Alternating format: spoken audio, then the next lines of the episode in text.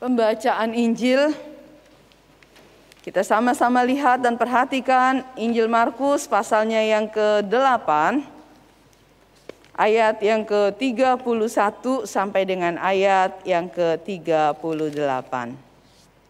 Markus pasal yang ke-8 ayat 31 sampai ayat 38. Kemudian mulailah Yesus mengajarkan kepada mereka bahwa anak manusia harus menanggung banyak penderitaan dan ditolak oleh tua-tua, imam-imam kepala, dan ahli-ahli Taurat, lalu dibunuh dan bangkit sesudah tiga hari. Hal ini dikatakannya dengan terus terang. Tetapi Petrus menarik Yesus ke samping dan menegur dia maka berpalinglah Yesus dan sambil memandang murid-muridnya, ia memarahi Petrus katanya, Nyala iblis, sebab engkau bukan memikirkan apa yang dipikirkan Allah, melainkan apa yang dipikirkan manusia.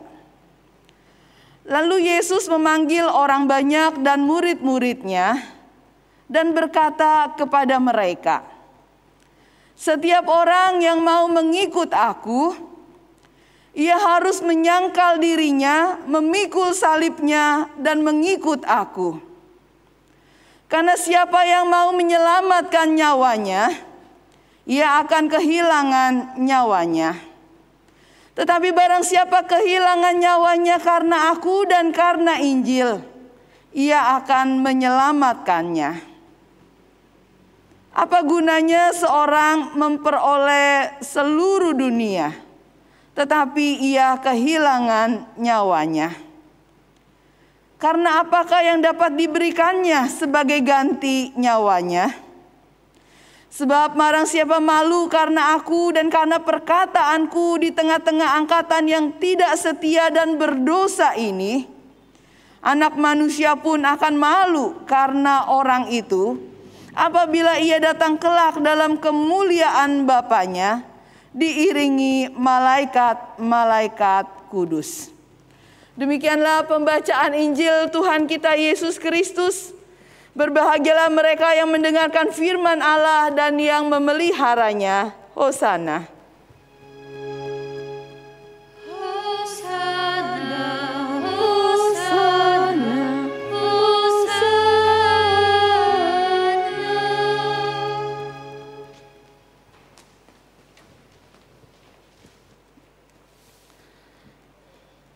Bapak Ibu serta saudara sekalian, hari ini dalam Minggu Prapaskah yang kedua kita diajak untuk sama-sama merenungkan kembali firman Tuhan.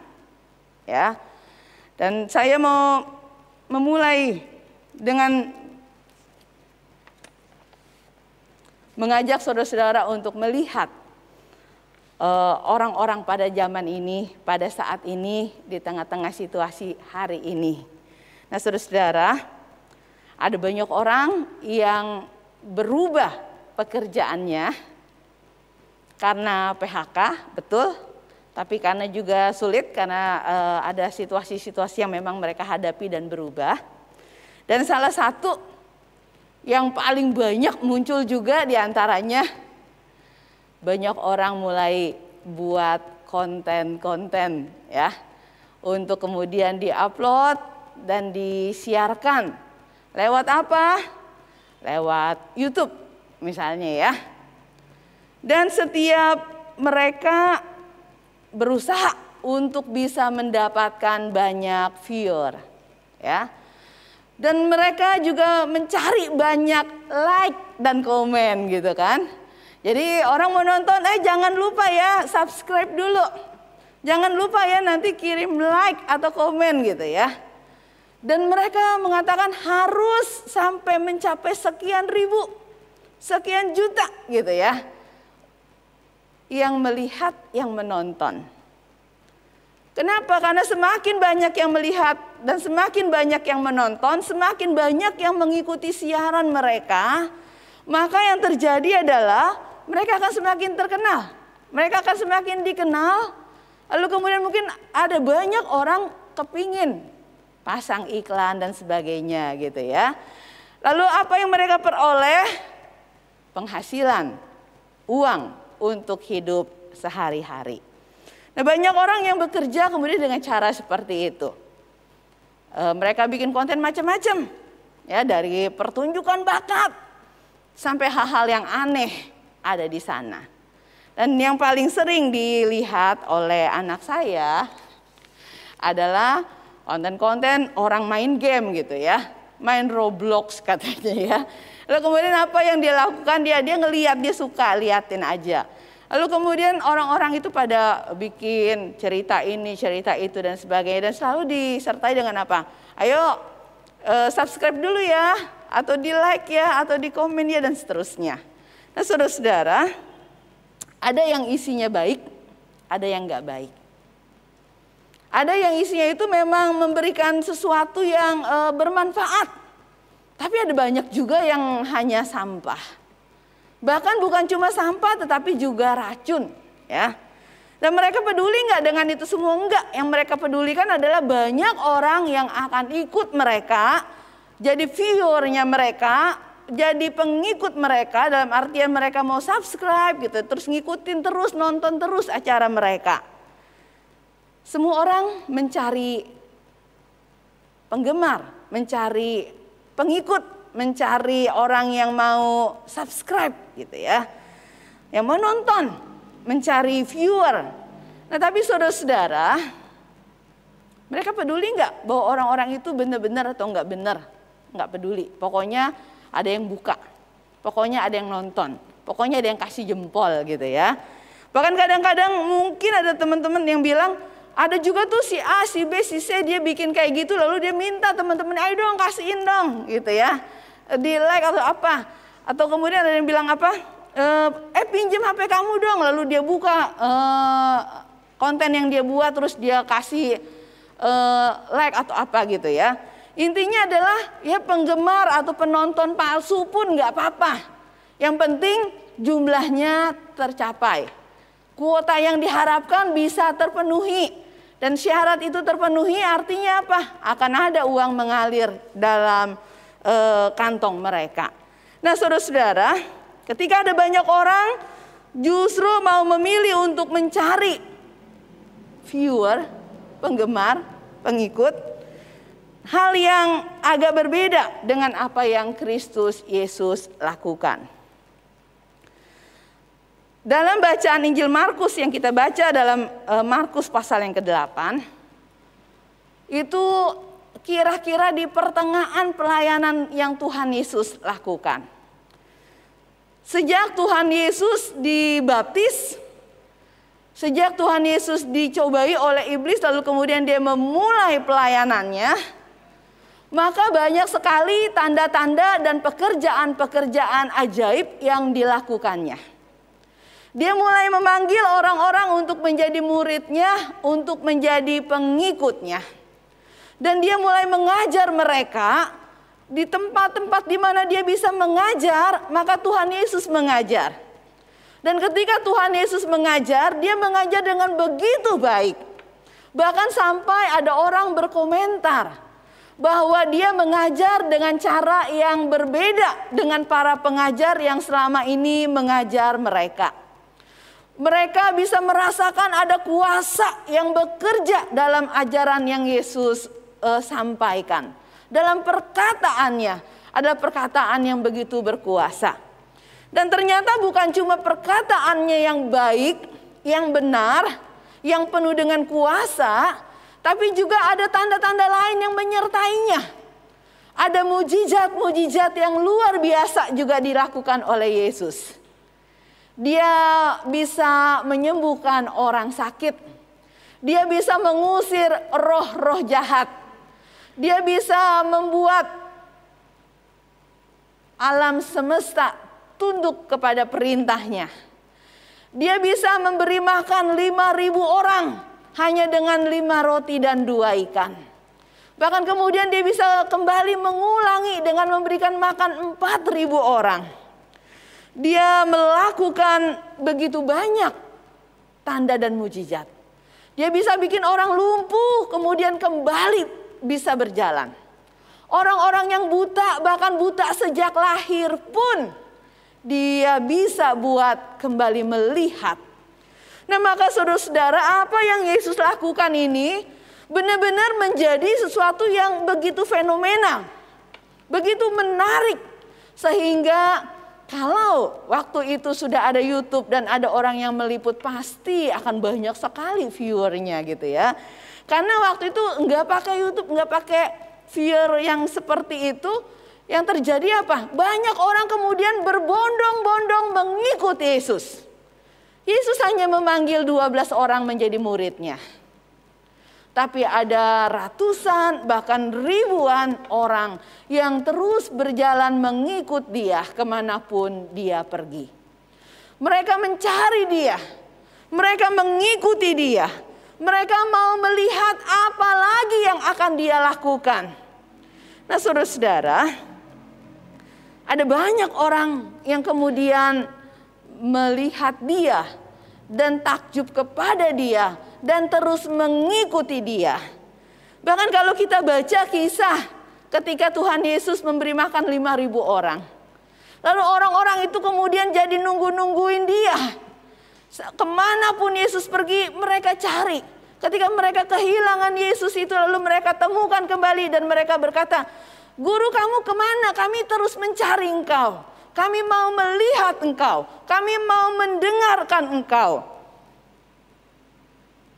Tetapi kepada mereka Tuhan Yesus berkata, bahwa tidak semua mereka adalah orang yang sungguh-sungguh mau mengikut dia. Sebagian besar dari mereka adalah orang-orang yang takjub. Lalu kemudian terpesona, lalu kemudian mereka tergerak untuk terus mencari tahu, untuk terus melihat. Tapi tujuannya apa? Mereka hanya gemar, hanya suka gitu ya. Kayaknya ada sesuatu yang luar biasa. Seperti melihat sebuah pertunjukan yang hebat dan dahsyat. Yang membuat orangnya berkata lagi, lagi, once more, once more gitu ya. Dan mereka terus mau dipuaskan. Dipuaskan dengan apa? Dengan banyak tanda. Dipuaskan dengan apa? Dengan banyak mujizat, mujizat yang Tuhan Yesus lakukan. Banyak orang yang ikut Yesus. Karena mereka senang ikut Yesus.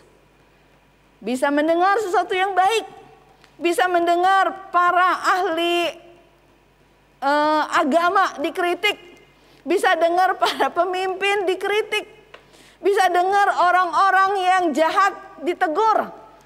Dan itu kan sesuatu yang bagi kita rasanya kayaknya menyenangkan gitu ya yang ngikutin berita-berita yang e, mengkritik pemerintah, mengikuti berita-berita yang kemudian membuka aib, kebobrokan, kejelekan para pemimpin agama, membuka aib orang-orang yang melakukan kejahatan dan bermegah dalam kekayaan dan kejahatan yang mereka lakukan. Lalu menolong orang-orang yang lemah, papa dan tidak berdaya. Maka ada banyak orang begitu ngefans sama Yesus, ada banyak orang bahkan rela meninggalkan rumahnya dan pekerjaannya lalu kemudian mereka ikuti Yesus. Ke mana Yesus pergi mereka ikuti Yesus. Mereka ikuti dia terus. Tapi apakah karena mereka sungguh-sungguh mau jadi pengikut Yesus? Pengikut Yesus dalam artian yang sesungguhnya. Orang yang bersedia mengikuti Yesus. Melakukan segala sesuatu yang juga Yesus lakukan mengerjakan pekerjaan-pekerjaan Allah yang Yesus mau lakukan. Tidak semuanya begitu. Kebanyakan dari mereka hanyalah penggemar, pengagum. Yang ketika mereka terpesona, mereka akan ikut. Tapi mungkin akan ada masanya pesona itu akan mereka rasa sebagai sesuatu yang sudah biasa Lalu mereka mulai bosan dan jenuh. Lalu mereka mulai bisa meninggalkan dia. Bapak Ibu, di tengah-tengah kita uh, dalam hidup kita sehari-hari kan lagi ada musim-musiman juga ya. Ada musim uh, belum lama ikan cupang gitu ya. Maka orang mulai cari cupang. Lalu cupang itu yang biasanya murah kemudian bisa dijual mahal-mahal dan orang tergila-gila gitu ya. Karena di wah dibikin fotonya begitu luar biasa lalu kemudian mereka cari pokoknya sampai dapat dan kalau dapat tuh rasanya puas gitu ya. Dan untuk itu mereka cari.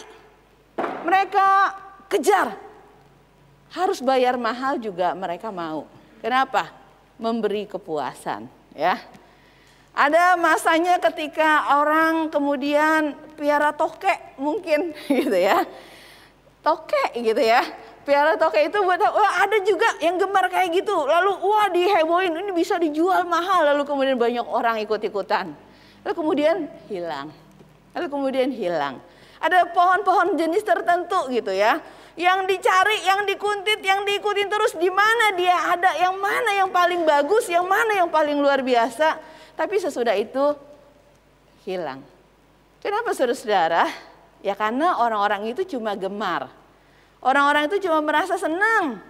Cuma merasa ini sesuatu yang menarik. Ini memberikan sebuah euforia, kegembiraan, kesenangan gitu ya. Harus bayar harga nggak apa-apa. Tapi sesudah itu dengan mudah juga itu akan dilupakan.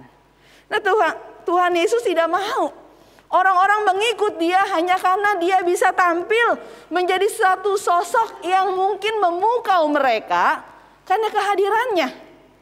Membuat mereka terpesona karena pengajarannya, membuat mereka terpesona oleh karena tanda-tanda mujizat yang dilakukannya. Lalu mereka begitu senang, begitu gemar, ikut Tuhan. Ngefans banget, Yesus ke mana mereka akan ada di sana. Tetapi yang Tuhan Yesus cari adalah orang-orang yang mau mencari dia, mengikut dia, dan bersedia untuk bisa benar-benar jadi pengikut. Yang bukan cuma gemar, yang bukan cuma senang, yang bukan cuma terpesona. Tapi orang-orang yang benar-benar menyadari dan mengenal dia. Apa yang sedang dia lakukan. Apa yang sedang dia kerjakan. Dan ke mana arahnya Tuhan akan membawa mereka. Tuhan Yesus mencari pengikut yang seperti itu Pengikut yang sungguh-sungguh berdedikasi untuk mengikuti dia, meniru dia, meneladani dia, melakukan segala sesuatu yang dia harus lakukan. Itu sebabnya Tuhan Yesus menyampaikan kepada para orang banyak yang pada waktu itu ada mengikut dia. Dia katakan, "Kamu terpesona oleh karena apa yang aku ajarkan dan aku lakukan. Tapi sekarang kamu harus tahu bahwa aku datang bukan cuma untuk bikin sulap-sulap tanda-tanda mujizat. Enggak lagi akan memperlihatkan sebuah kuasa yang besar, dahsyat, dan luar biasa. Tetapi anak manusia ini akan mengalami kesusahan. Dia akan ditangkap. Dia akan diadili dia akan dibenci oleh ahli-ahli Taurat, imam-imam, para tua-tua. Dia akan mengalami sesuatu yang buruk, bahkan sampai mati disalib. Maka itu adalah berita yang sangat tidak baik untuk disampaikan kepada para pengikut kepada para pengagum, kepada para penggemar. Kepada orang-orang yang mengikuti Yesus karena takjub, karena kebesaran, karena kekuasaan yang dilakukan. Itu sebabnya Petrus menarik Yesus dan menegur Yesus. Memang sih kata menarik dan menegur di situ tuh Yesus eh, Petrus langsung dekep Yesus ajak ke samping terus bilangin. Guru sekali-kali yang kayak gitu nggak akan terjadi, jangan ngomong begitu ah. Gitu ya. Seperti orang yang sayang. Kayak uh, orang tua ke anak, atau kadang anak ke orang tua gitu ya. Kalau orang tua suka bilang, udahlah papa mau mati aja, mama udah nggak tahan mau mati aja gitu ya. Terus anak suka nggak boleh ngomong begitu gitu ya. Nggak boleh ngomong gitu, sesuatu yang buruk nggak boleh terjadi. Nah kira-kira itu yang mau dikatakan oleh Petrus. Tapi dia mau mengatakan dan dia menegaskan apa? Yang begitu itu enggak bukan. Enggak masuk hitungan. Kenapa? Yesus Mesias. Petrus baru saja mengakui itu. Yesus luar biasa, mereka sudah menyaksikannya. Masa dia adalah Mesias, dia sosok yang luar biasa, lalu kemudian bagaimana mungkin dia bisa kalah? Bagaimana mungkin kemudian dia bisa ditangkap? Bagaimana mungkin kemudian dia bisa dibunuh? Mereka tidak bisa terima itu. Karena Mesias itu harusnya tampil ke depan dengan begitu gagah. Jadi apa? Superhero gitu ya. Yang datang untuk bisa menolong, melepaskan, memberikan damai sejahtera, kemerdekaan, kebangunan dan sebagainya. Maka yang kayak gitu nggak masuk hitungan. Petrus menegur Yesus. Tetapi kemudian Tuhan Yesus menghardik dia dengan keras. Karena yang seperti itu mungkin ada dalam pikiran banyak orang. Saya ikut Yesus kenapa? Karena dia dengar doa saya. Saya ikut Yesus kenapa? Karena dia menakjubkan saya dengan perbuatan-perbuatannya. Saya ikut Yesus kenapa? Karena dia itu begitu sayang, begitu lemah lembut kepada saya. Tapi ketika Yesus harus melakukan sesuatu yang berbeda dengan yang kita mau. Mau dibuat takjub, tapi kemudian dibuat melihat sesuatu yang uh, membuat mereka kehilangan pengharapan. Hingga Petrus bilang jangan ngomongin kayak gitu. Tapi justru Yesus bilang, enggak, emang itu yang sesungguhnya. Aku datang untuk itu. Dan orang-orang yang mengikut aku, mereka juga harus bersiap sedia untuk itu. Mereka juga harus bersiap sedia untuk apa? Untuk menyangkal dirinya. Untuk memikul salibnya dalam ketaatan kepada Allah. Menjalani jalan yang susah, jalan yang berat, jalan yang sulit sekalipun dan tetap setia mengikut Tuhan. Pun ketika mereka melihat bahwa Tuhan itu enggak seperti yang mereka pikirkan dan harapkan. Tuhan mencari pengikut yang benar-benar militan. Yang benar-benar mau ikut dia apa pun kondisinya. Yang benar-benar berdedikasi menyerahkan diri sepenuhnya kepada dia yang benar-benar bersedia mengikuti dia persis seperti menjejaki tapak kaki yang dilewati dan dilalui Yesus. Artinya apa yang Yesus lakukan, itulah yang para pengikutnya harus lakukan. Kalau mereka mau disebut sebagai pengikut Yesus. Yesus membela kebenaran dan keadilan maka orang-orang yang mengikut dia harus melakukan hal yang sama. Yesus menyatakan kasih dan kepedulian kepada orang-orang yang lemah, orang-orang yang tersesat, orang-orang yang tidak berdaya. Baik mereka orang-orang miskin ataupun orang-orang kaya, orang-orang berpendidikan ataupun enggak. Yesus nyatakan kasihnya kepada mereka. Dan yang seperti itulah juga yang dia mau kita lakukan. Yesus memiliki cara hidup yang berbeda karena dia mau menyatakan ketaatannya kepada Allah.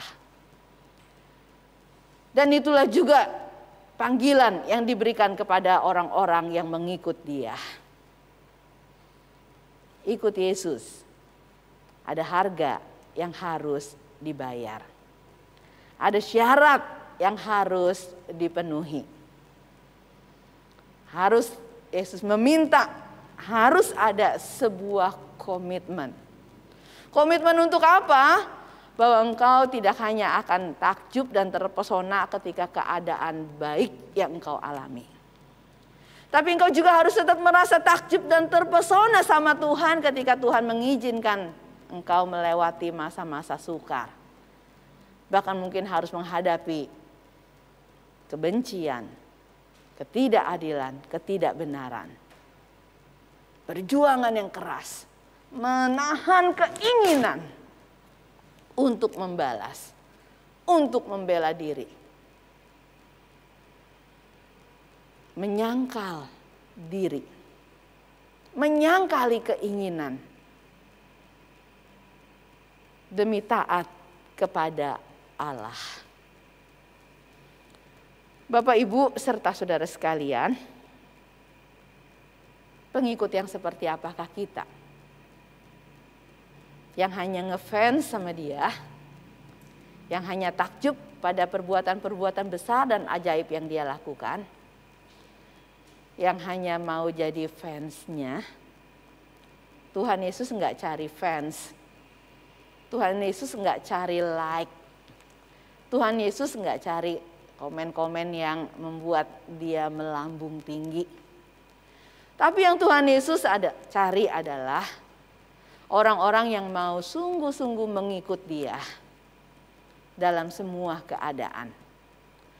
Saat mereka bisa melihat mujizat luar biasa. Saat mereka harus menyaksikan seakan-akan Tuhan diam dan tidak melakukan apa-apa. Saat mereka boleh mendengar perkataan-perkataan Tuhan yang memberikan penghiburan dan kelegaan. Tapi juga saat mereka harus mendengar perkataan-perkataan Tuhan yang mungkin dengan keras menegur mereka. Dan mereka akan tetap pergi dan ikut Yesus. Dan mereka akan memandang bahwa Yesus inilah yang paling utama dan terutama yang mereka inginkan, yang mereka kejar, yang mereka mau terus ikuti bukan hanya hari ini, tapi sampai kita mati. Saudara-saudara, pengikut yang seperti apa kita?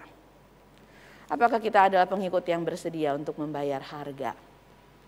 Mengikuti semua jejak kaki Tuhan. Menapaki semua jalan Tuhan. Mengikut dan meneladani dia. Bersedia menanggung segala sesuatu yang harus kita tanggung karena ketaatan kita kepada Allah. Saudara, kalau saya waktu persiapan ini membaca ayat yang ke-36, apa gunanya seorang memperoleh seluruh dunia tetapi ia kehilangan nyawanya?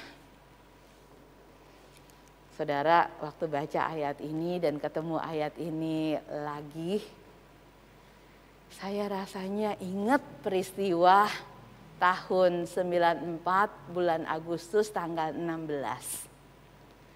Ketika pertama kali saya dengan tegas menyatakan mengaku percaya kepada Allah. Inilah ayat yang diberikan kepada saya waktu saya dibaptis.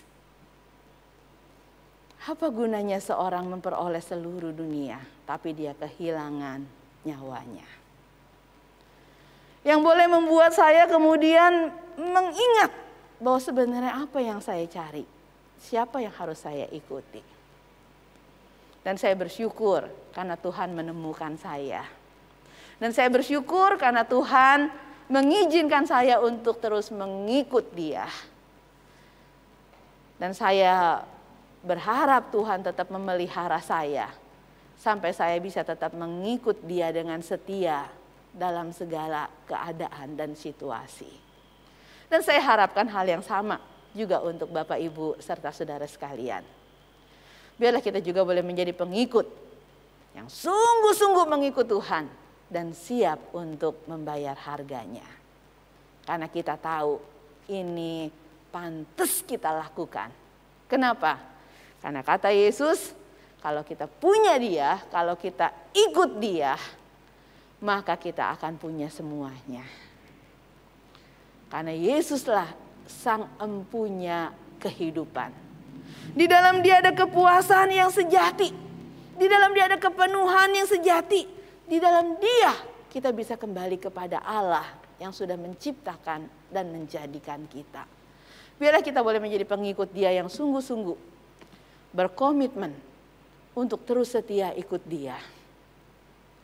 Kalau lagi susah tetap ikut dia. Lagi senang tetap ikut dia. Apa pun kondisi kita, kita sungguh-sungguh mau berjalan bersama dengan dia. Tuhan menolong setiap kita. Amin.